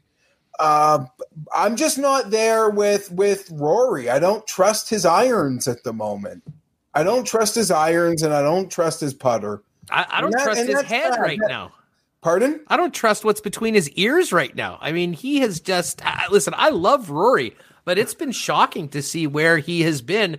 Uh, and and some of the, the best thing about Rory is how honest he is. Um, and you know, he gives some of the best interviews in sports, and he was pretty frank that you know he's changed a bunch of things. He was trying to chase Bryson, and pretty much admitted that it wasn't working. Yeah, and I don't think that he is the struggles are as bad as people are making them out to be. He still had some late tea times, you know, this season on a Sunday. Uh, like Rory does get a lot of late tea time Sundays, and winning is hard. But in the past, Huss, like, how do I put this? He might, he would just, what am I? He would just stick it. Like it would be a con. He might miss a putt, and then you would be afraid. Oh, don't worry. Like he's gonna stick one to three feet in these next couple holes. We'll get it right back. Now he's like 110 yards in, and it's like to 30 feet. Eh, That's like what is starting to happen. It's so weird. And I just, I'd be great. The career Grand Slam, he's so far off the radar. There's like five other stories ahead of him that you can make for each one of them. He's got his own. Um, but I'm not, I don't think he's going to find it here. He- I don't think you can find it here. Hey, let's move to the the 20. And you know what? We've talked a lot about this really since the restart. We've seen uh, and had a lot of success betting guys in between 25 to 40 to 1 to win events. Um, there's a few guys that are very intriguing to me. Brooks Koepka, who, you know, was 25, now I see him at 27. He was 29 earlier this week, is a guy that I am on for Brooks. Listen, I'll be honest. I got suckered by his tweets on the weekend. I mean, when Brooks Koepka drops the Michael Jordan, um, drops the Michael Jordan meme, and I took it personally, that gets me fired up. Yeah. But he's right beside another guy, Xander Schauffele, and I I don't know whether I just haven't been you know consuming as much content as I've had, but this is one guy of all these top players who, you know, for a long time people thought Xander is going to be a guy, he's going to win majors, he's going to do it. Been very quiet on the Xander front, and yet his numbers pretty much stayed at 25. Brooks and Xander, who you got? Um, to win, I've got Brooks Koepka. But if you're asking me, like, what's probably a, a safer top five bet? Yeah, it's probably Xander Schauffele. If you're asking me who I got. Now, Xander, I'm not there. I would probably per- eat, eat a couple points and play Cantlay at like 22 just because I'm like a sucker for that. I mean, they're both total package players that rarely feel like they're putting for par, Huss. And you see the shots from, I mean, if you're reading reports last week, whether it was Westwood there early on a scouting trip saying, oh, it's playing firm, it's playing fast. And then if you got to watch the lady amateurs play on the weekend, put on a fun show, you saw for your own eyes, like, whoa, it's playing pretty firm for these ladies. Um, like I don't think Dustin could hold that ball there, like with you know, like you just saw what was happening. And then we saw the reports this week, firm fast, like hard course. And I don't know whether they're banking on rain or they just want it so firm and fast because guys are making the jokes. You see, the fairways are Augusta green, but the greens are purple. Like there's elements of purple on these things.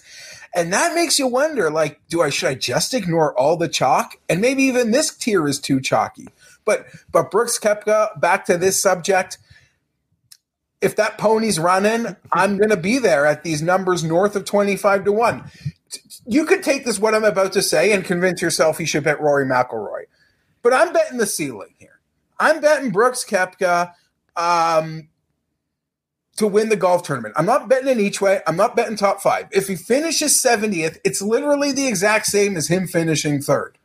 But I think his chance of being number one are as good as any outside of like four players. Hey, you dropped some intel uh, about Koepka of uh, you know doing a little Big J journal work. Um, you know, Yeah. getting some sources. Uh, what fill, fill our listeners in on uh, what you got on Brooks.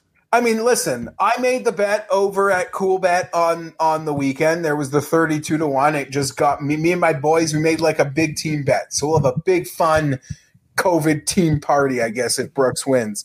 But I'd gotten word that Brooks was playing there. He didn't wasn't from someone on the grounds at Augusta that there were no signs of a limp and some practice on the weekend with uh, Viktor Hovland.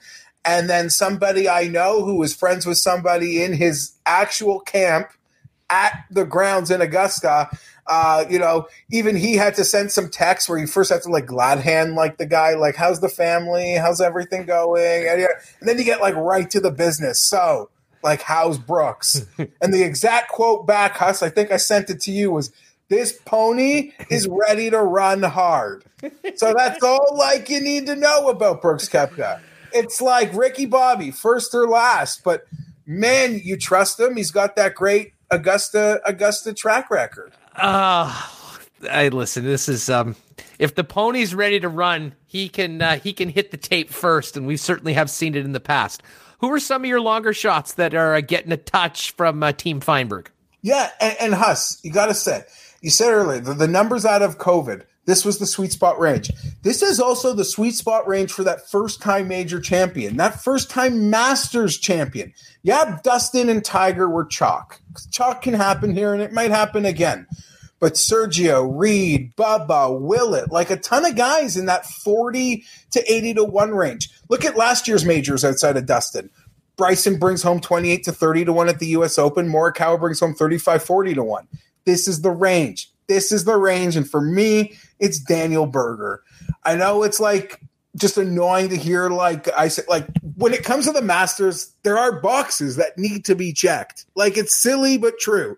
US Opens, PGA Championships, British Opens, we don't go back there every year. Like there isn't like this consistent like hard information we can work on in determining the winners.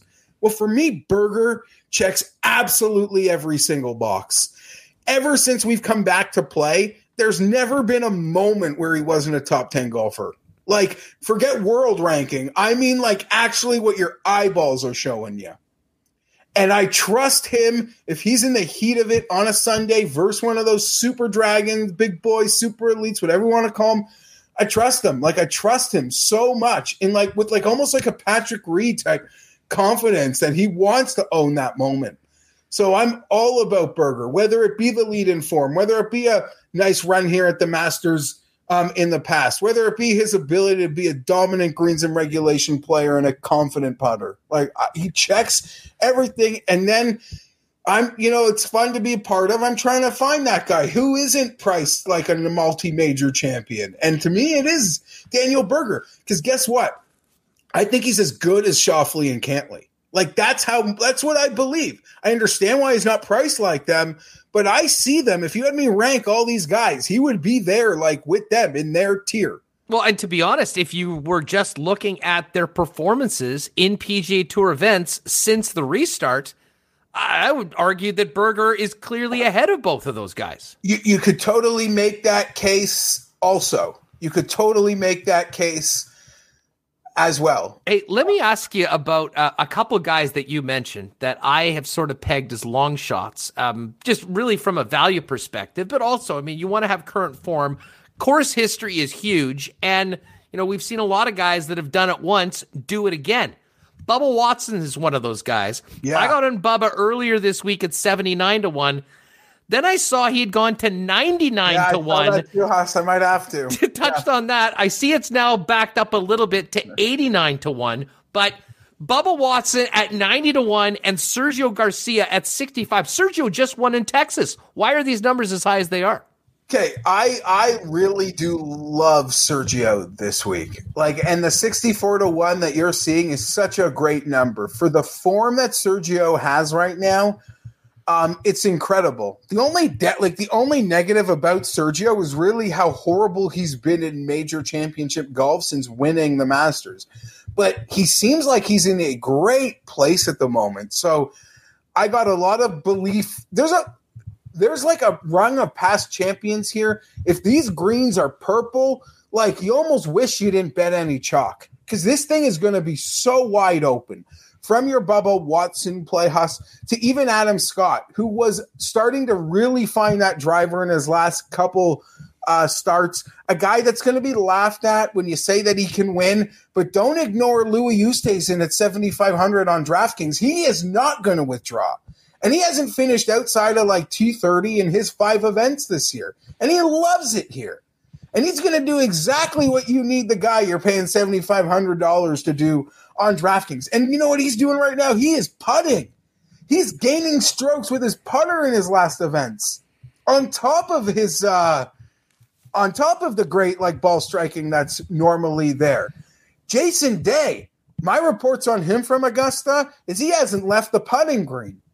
If he'd have putted, there he would have won. Uh, was it? I, I, I the, the maybe it was the players. He was like first or second in stroke. He gained over 10 strokes tee to green at the players. Could not buy a putt, hasn't been able to putt well.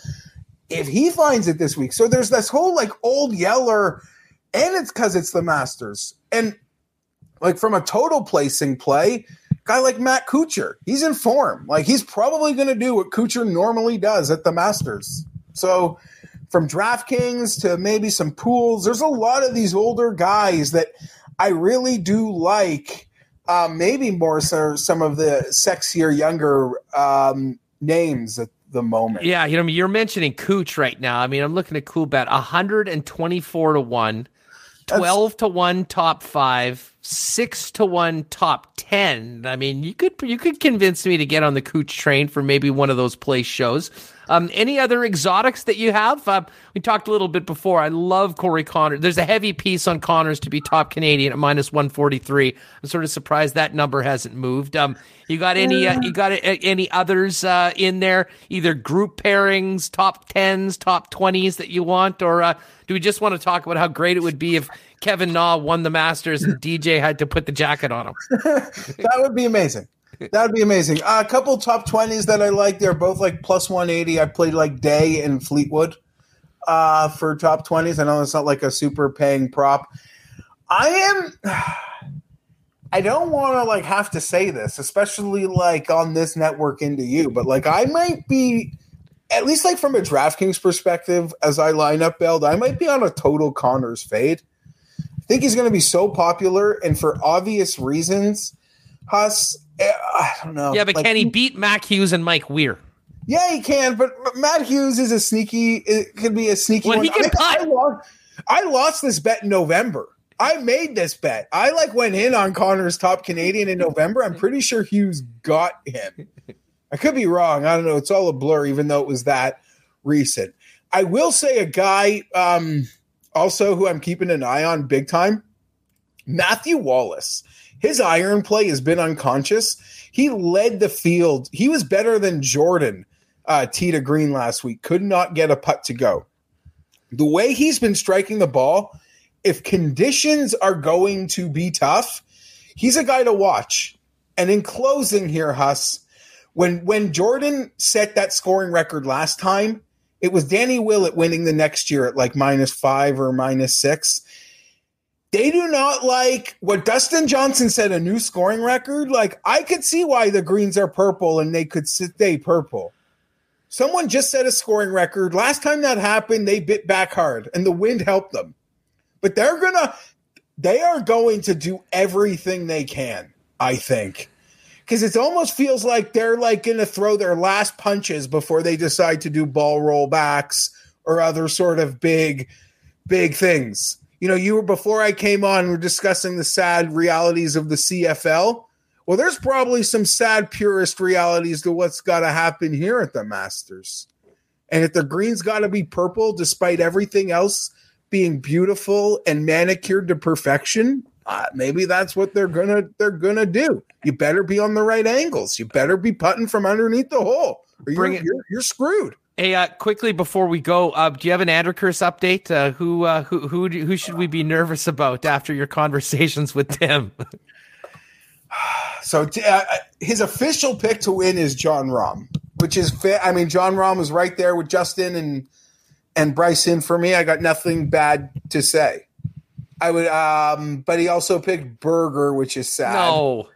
And Lee Westwood doesn't need anything holding him back, but he's got that. So, so yeah, that's that's that reality. Uh, but split in the chat. Fienberg is great. Has won me a few bucks. Uh, love to love to hear that. Um, you have been very busy. It is Masters Week. I'll encourage people to go check out the Pat Mayo Experience and subscribe to the Mayo Media Network for the show on Monday.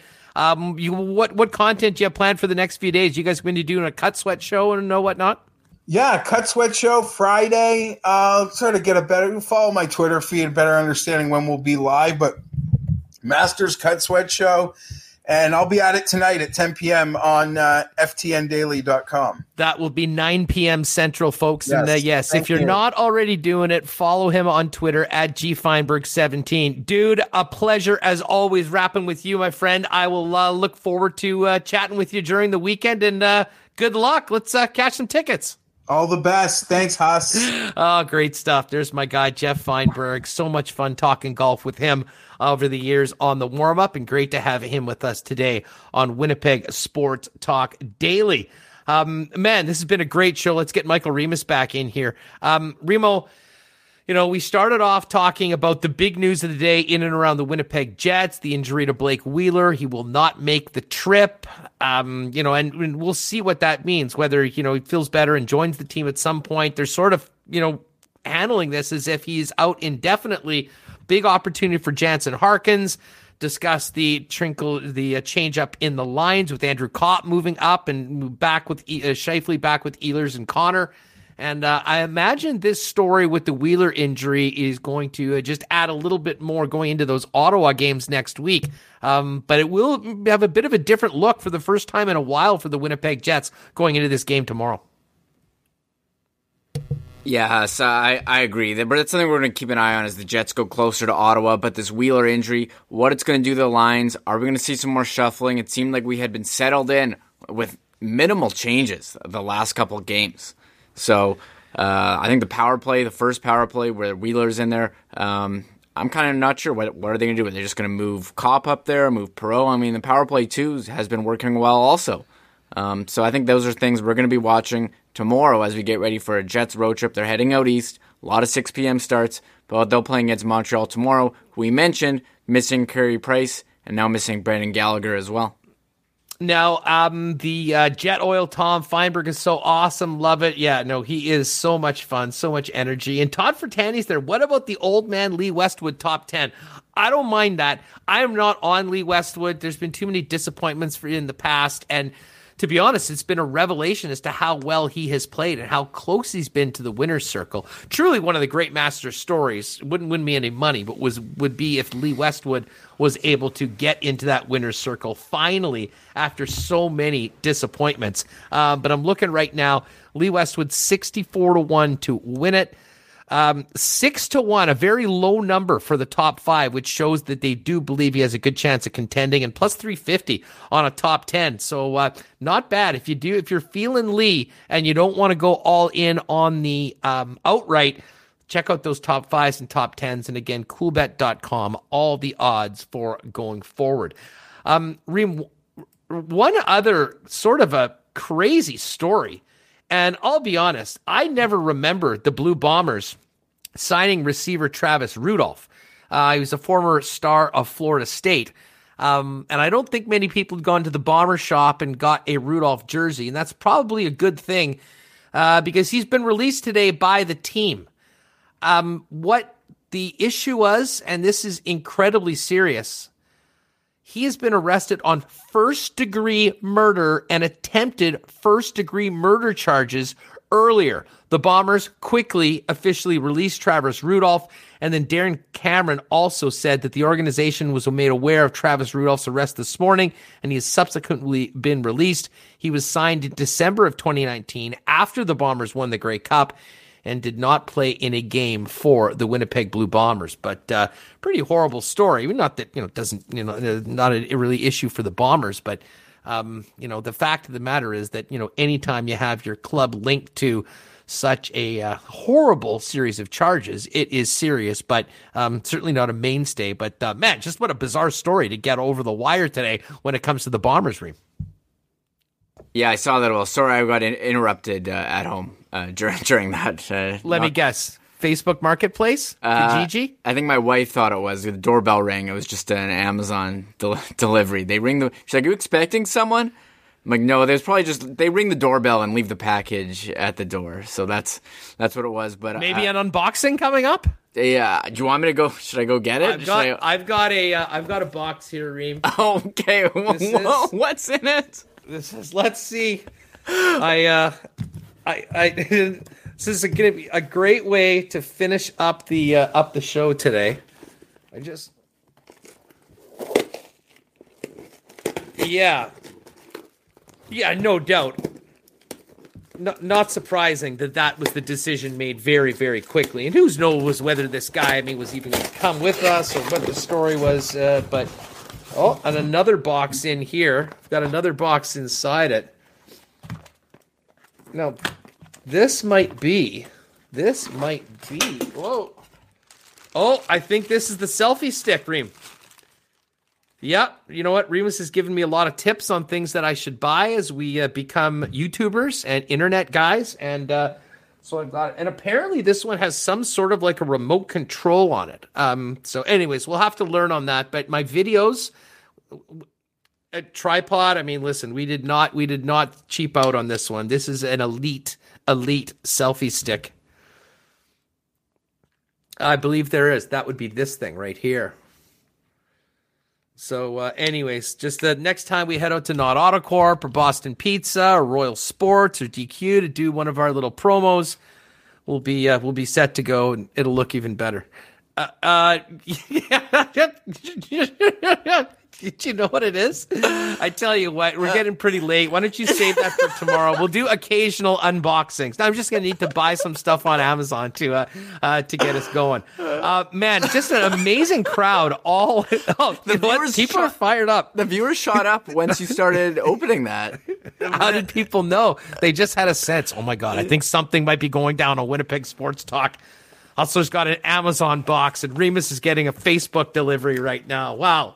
Oh, man, this is uh, good stuff. Hey, listen, big show tomorrow. Uh, we're going to continue all of our discussions, all of our discussions on the upcoming NHL trade deadline with ESPN's Greg Wyshynski. Uh, we can talk to him on some of the top 10 lists that ESPN put out. And Ken Wiebe's going to join us as well. We'll get the latest on the Winnipeg Jets before, of course, tomorrow's game against the Montreal Canadiens, which is a 6 o'clock start. Some other exciting news we'll talk about tomorrow, which I'm very much looking forward to. Um, and then, of course, Friday, getting ready for the weekend, Masters round two. This is uh, this has been a very busy but a very fun week, and uh, having Wish and Weber on tomorrow with a lot of hockey and a bit of golf talk should make for a great day one of the Masters and game day for the Winnipeg Jets here on Winnipeg Sports Talk. Oh yeah, we're re- leading up to the trade deadline. When are we going to start de- seeing deals? I remember the last couple years, like James Duthie'd be on the weekend, be like, "No, guys, save it, save it for Monday. We need to have something for Trade Center." And we thought maybe we would see some early deals for the Canadian teams because of the quarantine. We haven't seen that.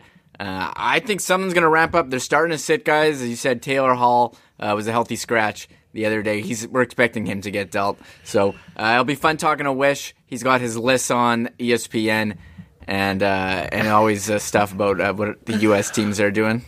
Wow, Jet Oil Tom dropped a, uh fiver in the super chat just for the unboxing vid. We, Yeah. we may take collections to do that and just buy more stuff to unbox them on the program. And uh, Unbox. somebody's saying we need a new bar in the background. I will do that. Shout out to Dave Patrician though. He gave me a few nice backgrounds. This has been a good one that we've used. We may have to take the uh, we may have to take the show to Augusta tomorrow. Maybe a nice Masters scene in the background like I did on the Coolbet show this morning. I don't know. We'll see it. But uh, anyways, folks, if you're with us right now, do us a favor, hammer that thumbs up button. Uh, the like certainly helps. If you're watching it on a mobile, you just have to close the chat and then hit that. We do appreciate all the support and continue to uh, tell your friends, uh, let people know how they can download a podcast, how they can watch us live every day, and keep on those feedback to all of our social channels. And a special thanks to everybody, Reem, that went out and took advantage of uh, Nick and Nikki's very generous offer. I think there was a lot of people hammering blizzards last night, part of our uh, friends here that join us every day on Winnipeg Sports Talk. Yeah, we got a ton of uh, tweets and Facebook messages from people who went out to uh, any of their DQs. What I think, I think anyone who listens to the show can like rattle them off. DQ, Niverville, St. Anne's, DQ, Northgate, Polo, Polo Park, Park. Nick and Nikki DQ. But we also have so many other great sponsors like Boston Pizza, Real Sports.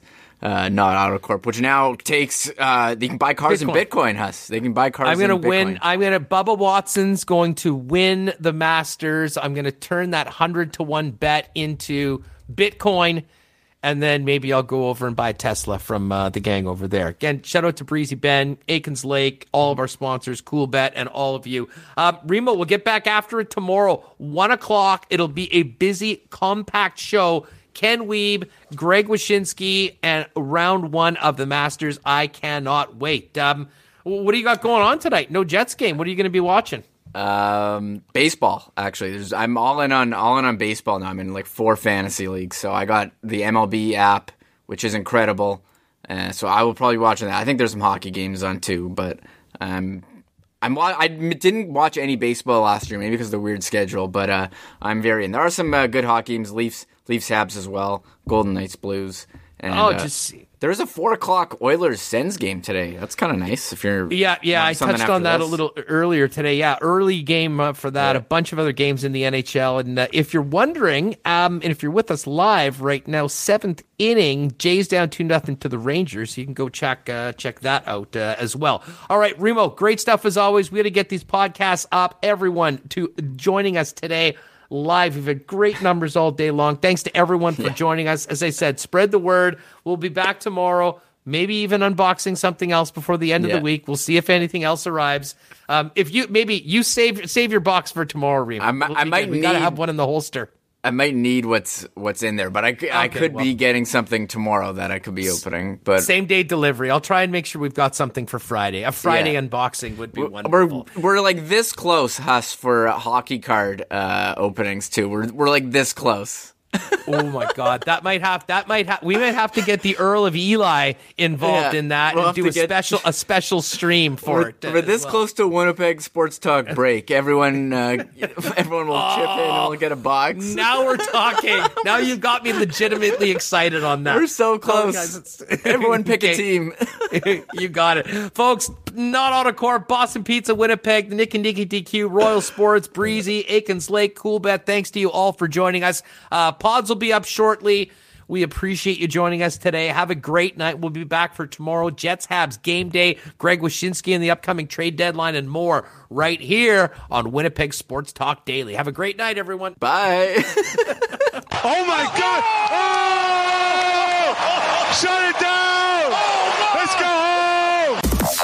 Thanks for tuning in to Winnipeg Sports Talk Daily.